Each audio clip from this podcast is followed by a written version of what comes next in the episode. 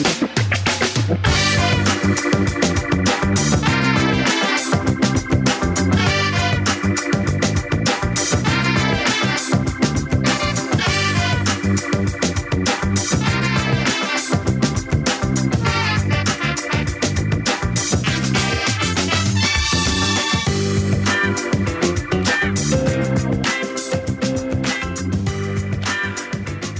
listening to the Food Talk Show.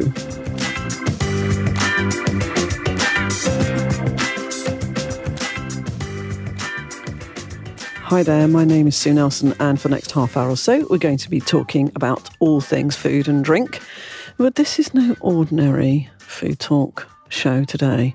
I am joined, as usual, by my fellow presenter, Ollie Lloyd, who is the founder of Great British Chefs. Hi, Ollie. Hey, Sue, how are you doing? I'm doing very well. We haven't got Holly today We haven't. We haven't. because we're homing in on your annual survey, your Well, annual amazing results that Absolutely. we have. Um, so I suppose in a way we, we, we've probably got a bit more of a serious program because often we do have a bit of a giggle, and I do think the last four programs have been, have been a bit. I think we need to behave ourselves a bit more. You- thinking. I, I, well, well, look, we, the key the key is to start out with good intentions. So we Yes, start this so program out with good be- intentions. Yes, good intentions. So um, uh, we're also joined uh, by Charlie Parker. Hi, Charlie. Hello. And um, uh, Charlie is a nutrition consultant. Nutritional nutrition. Nutrition, a nutritionist. Definitely not nutritional. Okay, nutrition. That's bad English, probably. Um, Charlie, before we um, before we explain what the programme's about today, can you just give us a little bit of background? Because you've you've worked in uh, nutrition in a number of interesting sort of um, positions, really, and Yeah, in sure. companies. So tell us what you've been doing. So I've worked in the food industry for the last 18 years. I started my career working at Marks and Spencer, followed by Nestle, followed by Sainsbury's, where I was um, head of nutrition for nine years. then I left there about three years ago, and I've been um, consulting for um, food businesses, everything from really tiny startups all the way through to multinationals, helping them with policy or So, what what does a nutritionist inside, let's say, somebody like Sainsbury's, actually do? Because it's it's it's a it's a big position actually. But what is it that you would do for your day job?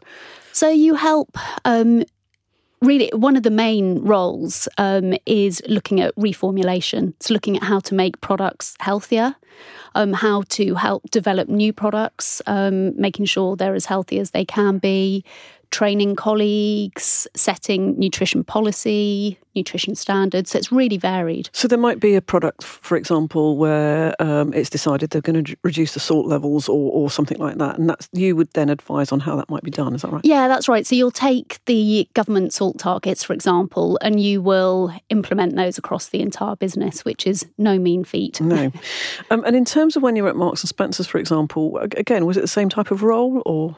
Well, when I was at Marks and Spencers, I was more in the marketing, um, communication side, and product development rather than nutrition. So trying to explain to people, you know, exactly what is healthy and what isn't. so yes, absolutely. Um, and one of the reasons why we've got you here to to have a look at all the uh, research that Great British Chefs um, is produced, and, and I, I think this is true to say, Ollie, is that a lot of people think they're eating healthily. Um, and possibly they're not, which is why we've got Charlie to tell us today. Be- because a lot of the information you get is incredibly confusing and contradictory, actually. Yeah, and I think what's interesting is that in terms of the nutritional debate and I suppose the conversations around different elements, what's good and bad, you know, change all the time.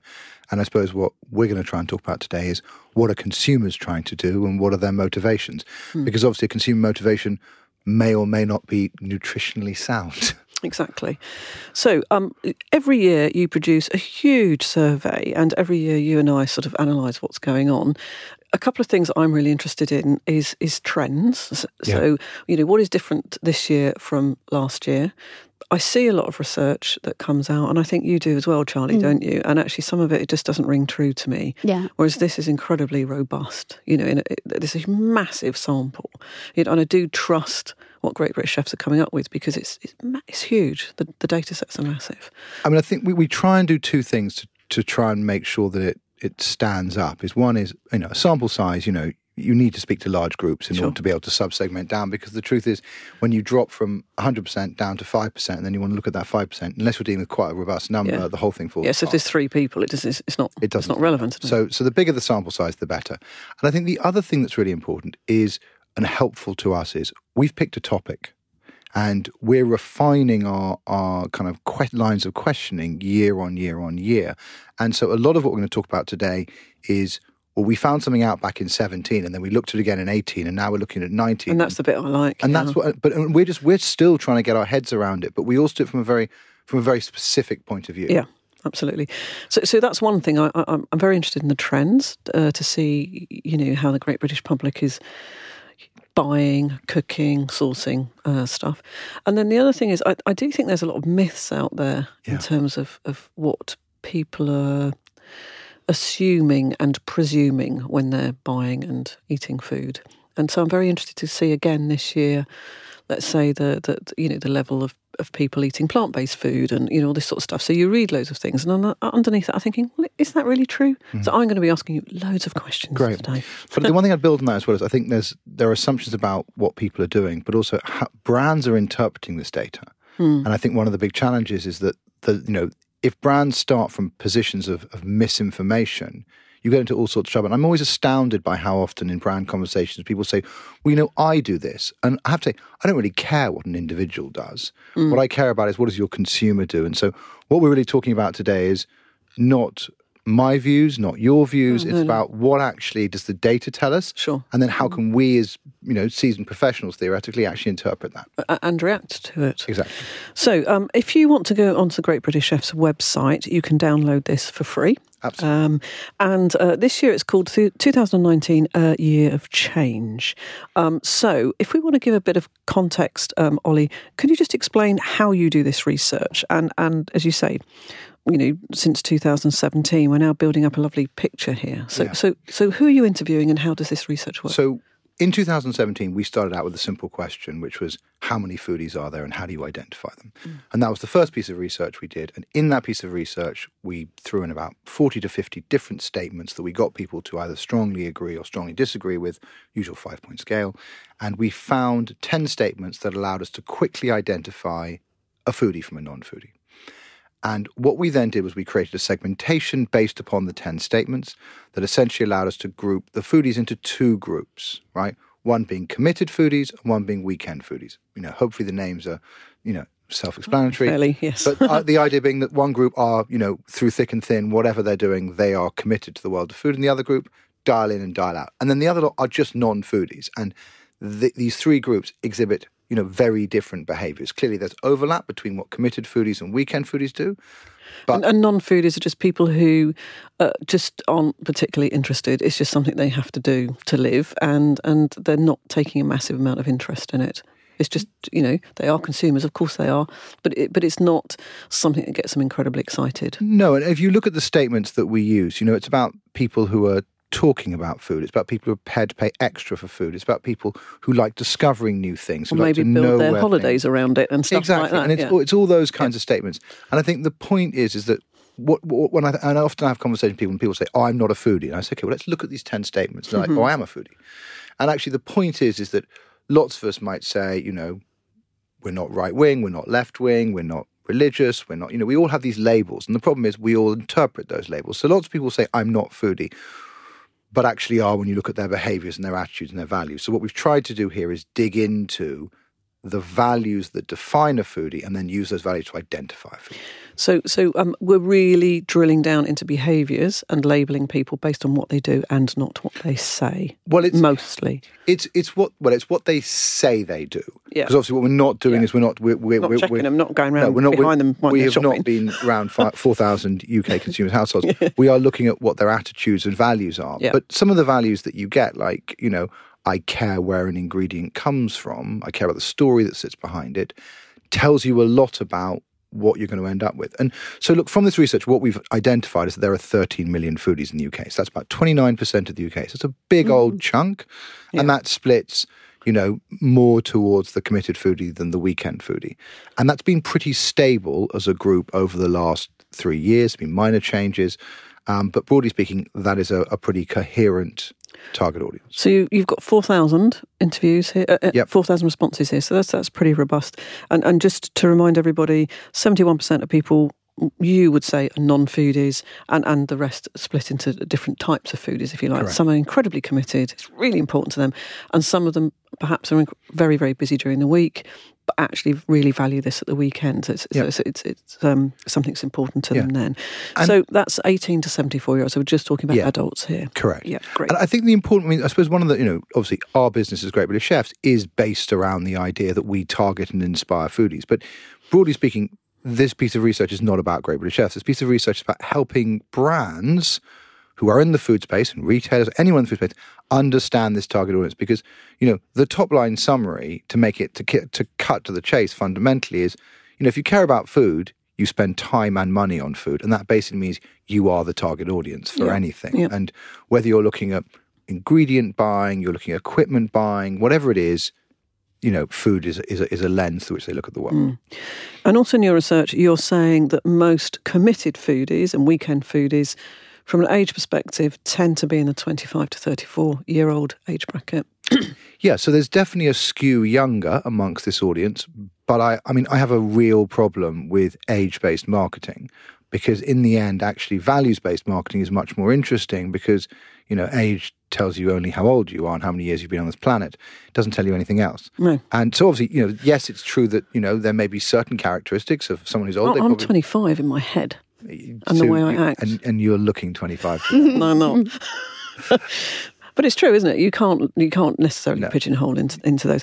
And the other thing that always strikes me about your research is this is not contrary to popular opinion, this is not about wealth and and income and position, is it? So those, I, I don't actually like the breakdown of a you know ABC one. uh, you know, B, C1, C2. I don't really like that. But if you do break it down like that, this is not a, in inverted commas, class thing, is it at all? No, I mean it, it's Or it's a income thing. slightly more affluent group than national, but like in the end, what is food about? It's about stuff that comes from the land, right? And it's about what you put in your mouth. And ultimately, you could argue that you know the farmers that we had on the show the other week from from Rock and Roll Podcast are actually is more connected with the land than you and I are because you know we don't live in the countryside. So actually, the fact of the matter is is that you know rural communities need to invest more in food because they don't have all the restaurants that we have. They don't have pop ups around the corner every time. So if you are based outside of London. You know, I actually think you've got you got you got you got to work harder to live a, a rich foodie life. Mm, I agree. So there's so much in this report to go at that what we're going to do is going to do two programs. I, we can't look at all of it, but I, I do advise people to download it. Can we just take some key points that I'm quite interested in? So, so we'll take some themes. Uh, we're hearing a lot about plant-based eating um, uh, at the moment, um, and I think you have a statement which is, "I am trying to follow more of a plant-based diet nowadays." That's the statement, I think. And then you're asking people to, to, to respond to that. Um, before you sort of break that down uh, for us, Ollie, Charlie, um, is a plant based diet just generally uh, as a sort of, let's say, um, I, I don't- I don't know, just using that and just saying, if I do that, I'm going to be eating more healthily. So it's, it's a sort of proxy for eating healthily. Is that is that true to say? To some extent, it's true. Um, if you are going the whole hog and going vegan, so you, That's a good joke, that. yeah, yeah. um, you've got to be really well planned with your diet. It's not that easy to get all the nutrients you need from a vegan diet. So a lot of thought and planning needs to go into it. If you are going down the sort of the flexitarian route where you may be having a little bit of meat um, during the week or at weekends, but predominantly you are plant based, yeah, that is that is pretty healthy. So, so just as a, as a proxy, if you're thinking, all right, during the week I'm going to be, you know, vegan or plant based as much as I can, actually, without you looking at packets or whatever, in general, in general, uh, that's that's a healthier thing to do. Yeah, and I mean, if if you look at a vegan and vegetarian diet, generally um, they're much higher in fibre, they're much lower in saturated fat. Um, as a population, they have lower blood pressure, lower cholesterol, lower rates of diabetes.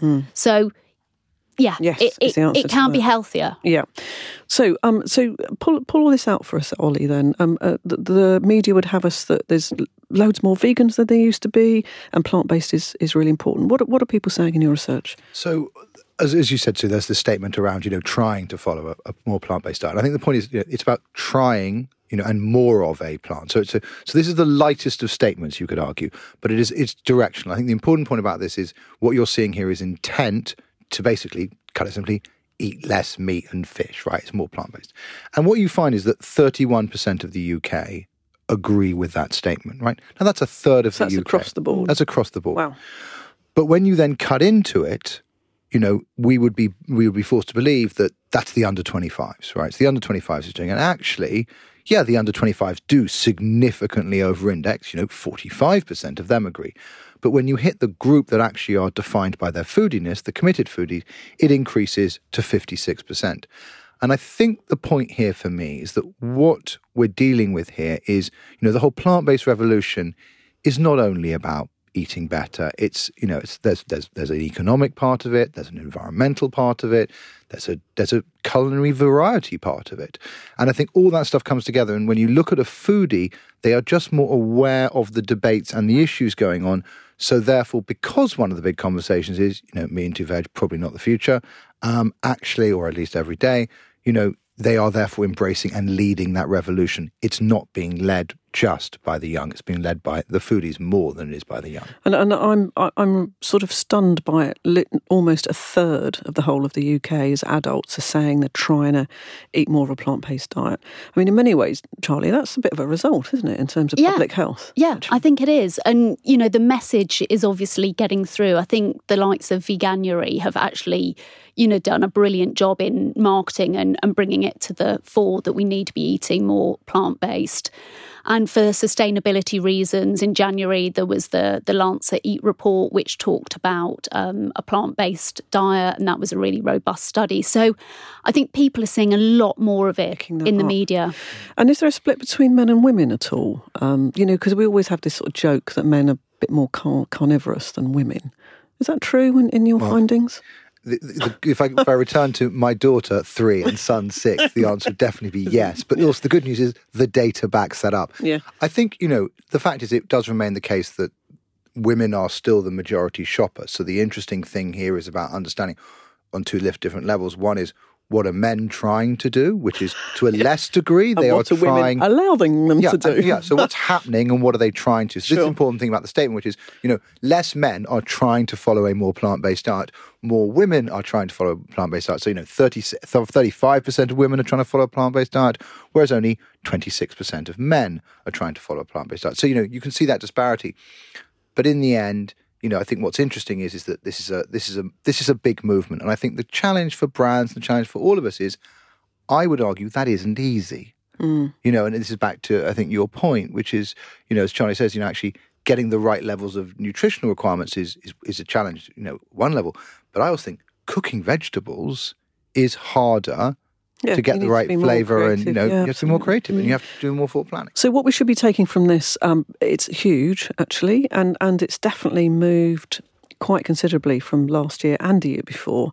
That if you're in food service, if you're, you know, if if I don't know, even if you're in schools or, or whatever, and you're providing food, you know, for the public, um, then you need to you need to be aware of this, and it's not going away, is it, Ollie? No, but I, I, I would reinforce your point even more And strongly in some ways, which is actually in the food services area and in the restaurant area, on the basis of what I just said about it's hard to cook a good vegetarian meal, actually, we go out to eat things that we're less good at cooking ourselves, particularly Yeah, food. yeah. So actually going to a restaurant, I think you're going to see significant growth in the restaurant world of that requirement to have a much more balanced menu where there are genuinely exciting vegetarian and vegan options, which I think still is not the case.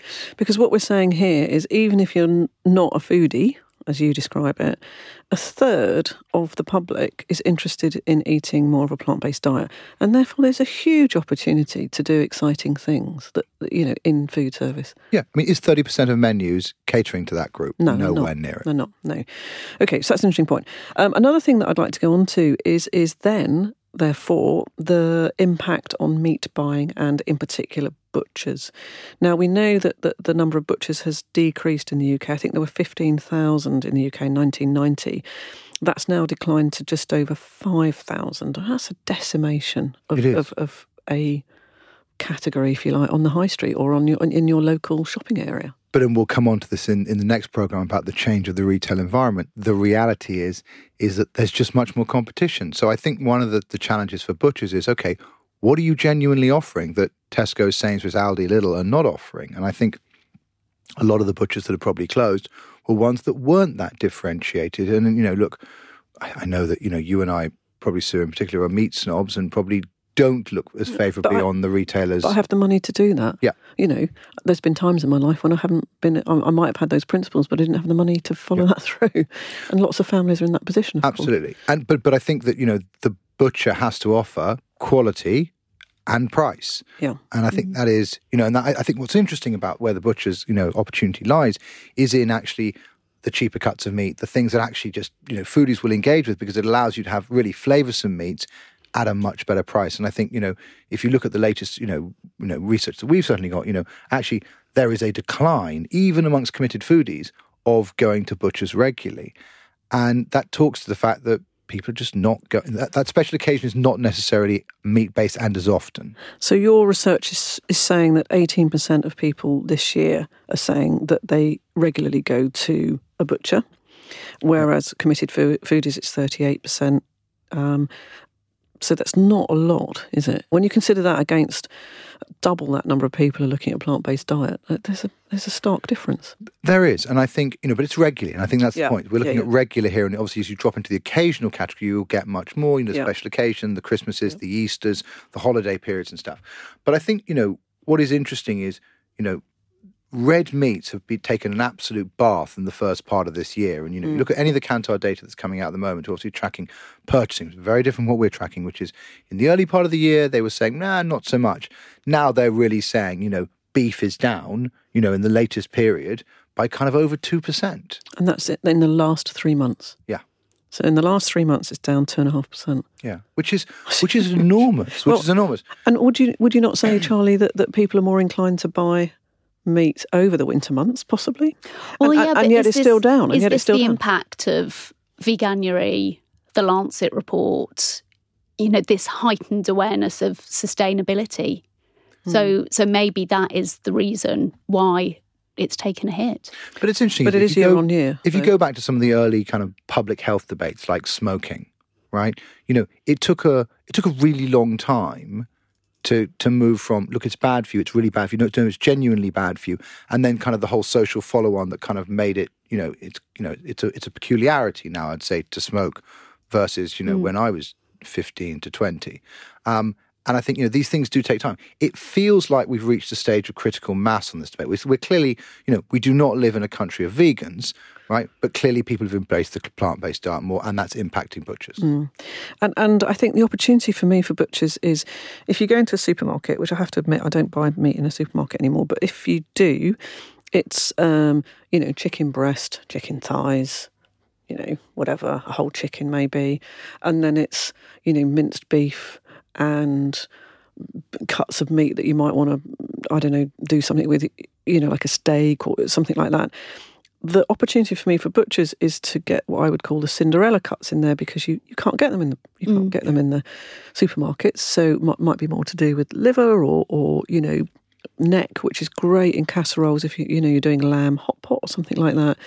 Shin, which is great in casseroles, you know, and and actually then doing that as an education piece for your local person coming in and saying, "This is what you do with this," um, because that's that's what we're missing, isn't it? People don't aside from the traditional normal things that you find in supermarkets, people don't know what to do with the other stuff like kidneys or, or whatever. I, I think that's completely true. I think there's a kind of, you know, But that's where butchers can really correct. and an- an they do know what they're talking Of about. course you know, do, uh, because in the end, they are they are close to you know these animals. They understand how, Yeah. how to treat them, and you know. But I, but I think it's a completely mind shift change, which is to say, can the butcher deliver an educational message? Because I mean, it's interesting. You know, from a from a nutritional point of view, different cuts can bring different things. Different, you know, you know, certainly you know mentioned liver. You know, Mm. some of that kind of stuff actually is. And, and Charlie, is, is is is the is the sort of nutritional thing of meat coming through? Because some of that is important. I'm Or do you not, sure if it it's been lost a little bit. Right. So, you know, red meat is a vital source of iron, um, a, a really a bioavailable iron that you d- you don't get in veg, um, B12, which you don't get in in veg. So um, that's really important. Zinc, etc. So yeah, meat's a really important source of various nutrients. Mm. So, so you shouldn't be beating yourself up about eating meat. No, not at all. It, what you it's should be about doing is eating it in the right in the right amounts. Yeah, and, and not eating it too often. So, so um, th- that's sort of the butcher's world. Can we talk about actually what a vegan is? Because I'm, I'm reading a lot um, uh, about strictly vegan. So that is your lifestyle. That is your everyday life. That that we're having a massive increase in vegans uh, in the UK. Is that true at all? We, we, we're moving to strictly, are we? I like that. Um, Strictly, yeah. strictly. Let's talk about. It's amazing. Strictly they, they, vegan. They, they, are, they are Strictly that vegan. I mean, you know, okay. So, so, what's the purest definition of, of, of a vegan? Someone who avoids all meat, all animal-based products. Yeah. But I think what one has to remember is that's a very broad definition, right? I mean, as an, as an, and that that does incorporate a lot of categories that you But go. vegan for me, um, my understanding of vegan is that's uh, no dairy products, no honey, no eggs, no meat, no fish. Yeah. Yeah. R- right across every, everything. Yeah. And, and, and you're dedicated to that. And that might Yeah. go to the shoes that you wear and the clothes that you wear for, for other reasons. But essentially, it's cutting out anything. Yeah. Uh. and I think that steadfast vegan is actually a really small segment. Is that true, Ollie? Yeah. What's your data and, showing? and, and, and that, that's the point, which is, you know, when we did this research, so the reason we, we, we sort of blew up this research a bit, because we did this in 2018 in the first part of the year. And we asked the question, and this is where, you know, this research is, is kind of fun, is we started with the question is, do you agree with the following statement, I am a vegan? Right? And what are we basi- getting? We got, so we got So- 5%. so So, people- that was January 18, 5% of you, so, 5%. so 5% said, I'm a vegan, right? right. And we went, That's more than I thought. well, that, that, that's why we went back and went, no, no, no, that's incorrect. Yeah. Right. So when we then said, I'm a strict vegan versus I'm a part Part-time vegan, vegan, yeah. versus I eat vegan dishes, then you pull it all apart. Right. And you end up basically with essentially, you know, less than half a percent of the UK says they're strict vegan. Mm. Right. So that's 0.4% Yeah. of the adult population are strict vegans. Yeah. And to be honest, that hasn't changed much at all, has it, over the years? It's remained fairly static. It's really hard. I mean, that's such a small number. You, you're not going to pick up growth because you're talking about three, four hundred, you know, you're talking about 250,000 people. So Out of 60, 70 million. Exactly. So if it moves from, it might double, and you actually would barely be able to pick up that percentage unless mm. you were kind of really doing a massive study. But in the end, that that strict, strict, strict vegan, and the reason why this is important is is that if you're a brand and you want to get involved with the vegan opportunity, you're not talking to what I call the sort of the the militant vegan wing, right? Which is completely understand what's fine. It's a position people can hold. Yeah, we're not making a judgment here. no, there is there is no judgment. What's interesting is it's the part time vegan that's the five percent. So if I'm a brand or if I'm a, uh, you know, um, a, a retailer uh, or I'm in food service, you absolutely need to understand this. You need to understand that strict vegans haven't, changed, but but you know, in, in terms of the numbers, but part-time vegans and then the statement while I'm not a vegan but I often eat vegan dishes is exploded. Exactly. Mm. Can you tell us And the data so- on that? so exactly, so you know, you- you've got to provide these dishes because people are looking for them. They're Yeah. looking for them. So 24% of the UK, right, so forget food 24%, so one in four say, while I'm not a vegan, I often eat vegan dishes. That's a quarter of the a quarter of the UK. That's stunning. It's but- the fastest growing lifestyle movement, veganism. But you see, I, I push back on that statement hmm. because I think that's that. Part-time that but that no, but that's see, I, I think it's it- it's not a that is- this is a, a this is a dish they're eating. It's not a lifestyle statement. I eat vegan dishes, but I'm not a vegan. I'm not. I would not in any way use Same here. veganism to hmm. associate with my with me as who I am. I think what's interesting is the largest group who claim to be part-time vegans, right, is the you know the sub 34. So that's the that's the that's the core group of the, of the people mm. who are embracing the part-time vegan movement. But I think the biggest vegan opportunity is not about veganism as lifestyle. It's vegan dishes and and entering into the world of vegan, mm, right? yeah. And, and and I think the complication there is they're not defining it strictly, right? So things like honey that a strict vegan would say I'm avoiding, actually a part-time vegan, Might- yeah, it's okay. Oh, yeah. Yeah, you know, I mean, so so you got many more boundaries, and the reason we got to this was, and the reason we started digging into this, we suddenly saw the data, which was what percentage of, of people who claimed said I am a vegan also ate meat, and we're like, well, either they don't know what a vegan is, or they're doing multiple things. And I think that's what we're dealing here with. Yeah. Yeah. Is that we're not one thing. So, if, so if I can just um, um, just drill down on those numbers again, um, we'll, we're talking about the statement. While I'm not a vegan, I often eat vegan dishes. so whether you agree with that statement, and we're talking about over, well over four thousand people done in this survey, a quarter of the whole of the nation has, have, have agreed with that statement, which is am- amazing. Forty-two percent of committed foodies. So we're talking about uh, roughly 16% of the population. That's seven, that's 7 million people. 7 million people. You know, coming up to half of those people are saying, I'm not a vegan, but I often eat vegan dishes. If you're not doing this in food service or as brands, you're missing a massive opportunity, aren't you? Yeah, because I think you know, to, to Charlie's point earlier, this isn't easy, right? You know, I mean, I, for anyone who's made, you know, try and make a chocolate mousse, right, vegan. I mean, you know, when you start whipping aquafaba for, for, for, for nine minutes, which I've done, it's kind of hilarious. You know, I mean, that's the sort of thing that only a strict vegan would do, mm. unless you're just, you know, slightly bonkers like me. But, you know, actually, it's hard to eat a really good vegan diet. You suddenly start lose when you lose dairy and you lose, you know, milk, cream, butter. You know, you suddenly you have to think. You have to Avocado. un- yeah, you have to unthink. Delicious. Yeah, avocado on. in your chocolate mousse. Yeah, exactly. Well, you can absolutely. That it does help with thickening. It does help. With. I mean, so it's really interesting. And I think this is an opportunity for brands because, be creative. Yeah, And make things look amazingly, you know, I want to eat that. oh, great, it's vegan. I've fancied doing a little bit of that this week. and I, but and I also think it's the other way around as well, which is. God, Sue, that was a great dish. What was it? Oh, it was vegan. Oh, It's like wow. when we when we get when we get to that stage, I think that we're then in a really interesting place. If the vegan movement wants to explode from a food services point of view, you need to eat dishes where you don't say that tasted vegan. you know, yeah. and, and actually, you know, because a meat eater will almost use vegan as an insult, and so you know, my wife made a dessert the other day. Uh, I actually, we- we both made it. and We both screwed it up, and she said, you know, the problem for me with that dish, which is, was it tasted like a vegan dessert, and it Yeah. wasn't. You know, it was full of cream and stuff. Yeah. And actually, you know, you do associate, you know, desserts as things that are indulgent. Like vegan desserts are really hard. Um, I also think the media has, has got to start watching out about what it's saying about vegans, um, actually. So, you know, I think sometimes strict vegans get a little bit of a hammering or, or you know, people might laugh at them in, in, in the media and social media particularly.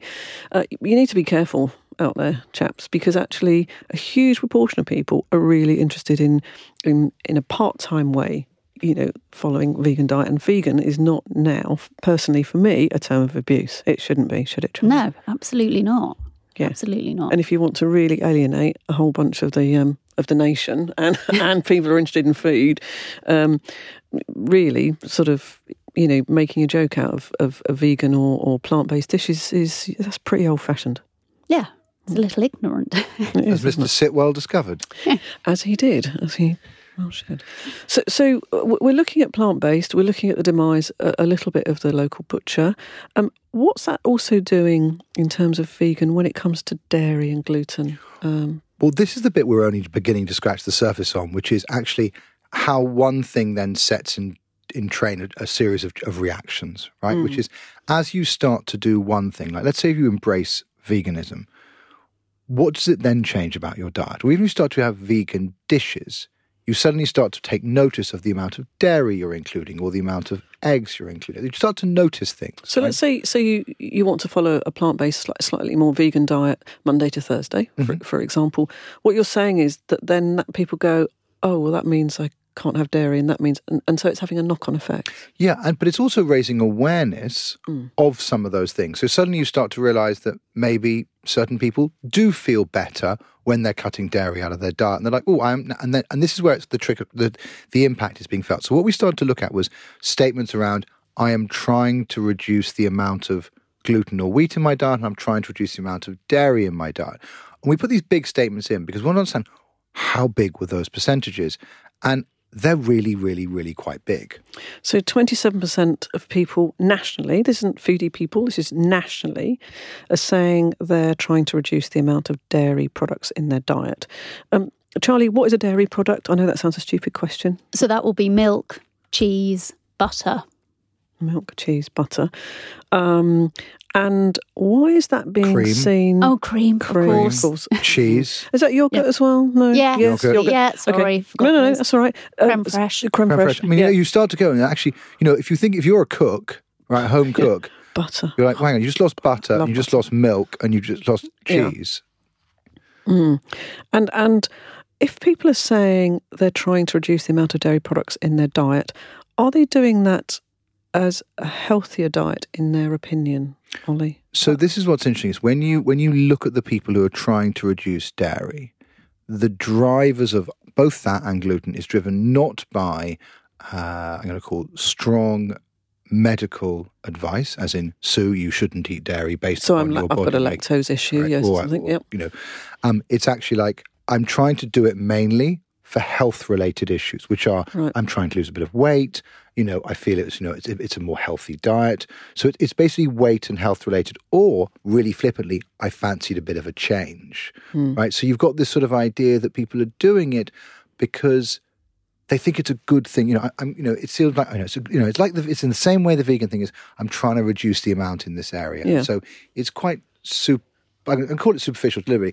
You know, it's not driven by a hard reason. I- So, so in your research, then, um, people who are trying to cut down on dairy, 28% are saying I avoid dairy as part of a healthier diet. 26% say I avoid dairy products to lose weight. Is that are dairy products unhealthy? I know that's a ridiculously simplistic question, Charlie. there are some dairy products that are higher in saturated fat and, and calories than others, um, but you know, eaten in the right quantities in in moderation are absolutely fine, and vital um, vitamins and minerals um, from those. So, But there's been quite a lot written about, you, you know, um, fats. Uh, uh, used to be demonised and now they're not. So, so where do we stand on that then? Because I love butter Yeah. and cheese. there has been a lot Oh, in the last few years on maybe saturated fat isn't actually as bad as we thought. Um, the government have a scientific advisory group, SACN, that advise them on the science, and they've produced last year a draft report on this that said actually we are where we we were on saturated fats that we should be reducing um, the percentage of saturated fat we have in the diet. So I don't think the guidelines are, are going to change on that. Um, it has been made quite controversial by, um, interestingly, some cardiologists, some some very vocal cardiologists in the UK and and the US, um, who have tried to say actually it, it's absolutely fine. But I think the bottom line. Um, we should be limiting our saturated fat into But So, what are like, so like of the- anything, be moderate, I suppose is what you're saying. yeah, and not all saturated fat is equal. But where's the saturated? So obviously there is saturated fat in butter, Yeah, So am I not allowed to eat but it's also anymore? coming out from lots of other sources as well. yeah. So you ha- you have saturated fat predominantly from animal sources. So you'll have um, saturated fat in in in butter, in cheese, in milk, etc. But you'll also have it in meat, and it looks like maybe the saturated fat from dairy is actually not as bad as the saturated fat from meat. So it's not all equal. It, it Thank is goodness so complicated, and it's you know when we make things overly simplistic, um, that's Hmm. where it it can The, the other thing that worries me, and funny enough, I've just been on a, a phone call just earlier to somebody who's from the um, uh, is uh, osteoporosis um, uh, specialist, Mm. uh, clinical specialist. Um, I am slightly worried about people cutting milk out. Me of too. their Me too. And, And actually, actually- I'm really worried about that because actually, it's having it, it could have Well, a I think time bomb effect. One of my actually. real concerns, and I know this research didn't didn't cover a teenage market, but female adolescents have the worst diets. Um, in I, I, that's the UK, but it'll it'll be the same um, across all developed countries. Um, they have particularly high requirements for calcium and iron, and um, a lot of teenage girls decide to cut out dairy from their diet. A lot are going vegan, you know, because it's just an excuse to cut out more food groups and, and eat a restricted diet. And And it's also easier socially to, to defend yourself. uh, quite possibly with your you know, with if somebody's saying, group. "Oh, come on," you know, adults particularly saying, "You've got to eat this, got that." I'm a vegan, and actually, that sort of stops the just conversation, easier. uh, and it's easier. It's to- to- easier. but it is. But but, but it's No, no, no, hard no, when no, you're a teenager to, to You do just, that sort you of just stuff. and opened up a whole new front of, of, of war at home. No, You're no, going to get that later. no, no, you of course, wait of course. you've got teenagers. You know, But it's interesting because Mm. I was actually with um, with my brother's daughter this morning, and you know she was pouring you know Oatly milk, and um, I made some joke about you know oats and cows, and she's like, well, it, you know, I mean, I was like, yeah, that's that's milk, you know, that comes from cows that they've eaten oats, and she's like, no, no, it's just, it's like milk that's flavored with oats. So she thought it was a dairy product. Now she's nine, but actually, what's really interesting is you know this whole milk. You know, the, the category cues of all that stuff Mm. are milk. They're healthy. They're about wellness. So you know there are you know this is where there are really you know interesting challenges from from a governmental perspective, which Mm. is are they you know encouraging the right things and you know the the cues of, of filks I think as they're called by the milk industry you know fake milks Mm. um, actually are are very much about milk and goodness, but you know maybe there are bigger issues that need to be debated. So again, from your perspective, Charlie, from nutrition, it's okay. Avoid dairy, but don't cut it out unless you've got a medical condition. I, I wouldn't say avoid it, Right, okay. actually. Um, no, and, and just um, just finishing on what I was going to say about teenage girls Yes. is this osteoporosis time bomb. So you build up your um, the strength in your bones up to your early twenties. It's called your peak bone mass. Um, so that's when you're depositing all the calcium to make them strong. Um, when you uh, after that point, basically the amount of calcium in your bones starts. So you sort of lay that gradually. down You in- lay in it way, down. yeah. That is when you're making your strong bones. If you are not doing that in your teenage years because you're cutting out um, dairy, your bones aren't as strong as they should be, and you go through menopause and we've got an osteoporosis problem. So I really do think And there's evidence. So, is- so if they're looking at that younger audience and looking at where they are at 20, is the bone is the bone density lower than it was in in I don't know that there's evidence to suggest that. Um, and obviously, we're the the We're the cohort that we're at now. We don't know how that will 'Cause it'll how take that will end up. But I, I for us to do worry that we've Yeah. got an osteoporosis time bomb. Uh, we need to finish this program in, in a few minutes, but we are having a second uh, edition of this where we're going to look at some other data. Just to finish off, um, so people are, you know, uh, cutting out dairy a little bit, but also gluten. Now, there is a difference between cutting out gluten or avoiding gluten um, and, and also, you know, being celiac. So I'm going to take out the celiac um, thing. Um, 30% of people say well, just short of 30% of people say, I want to avoid gluten and wheat to lose weight. And 25%, I avoid gluten or wheat as part of a healthier diet. Um, I read some amazing statistic, don't know if it's true, that half of all new products coming into America, uh, you know, in terms of food products, are now gluten free. Wow. Mm-hmm. Mm. I mean, it's interesting because if you look at the gluten stuff, the, the thing about statements and stuff, and this is where you need to do kind of detailed segmentations, is, you know, we've been working actually with the guys at, at Dove's Farm who produce Free, um, which essentially is a gluten free product. They also do flours, so, so both sides of the equation, to look at this whole debate.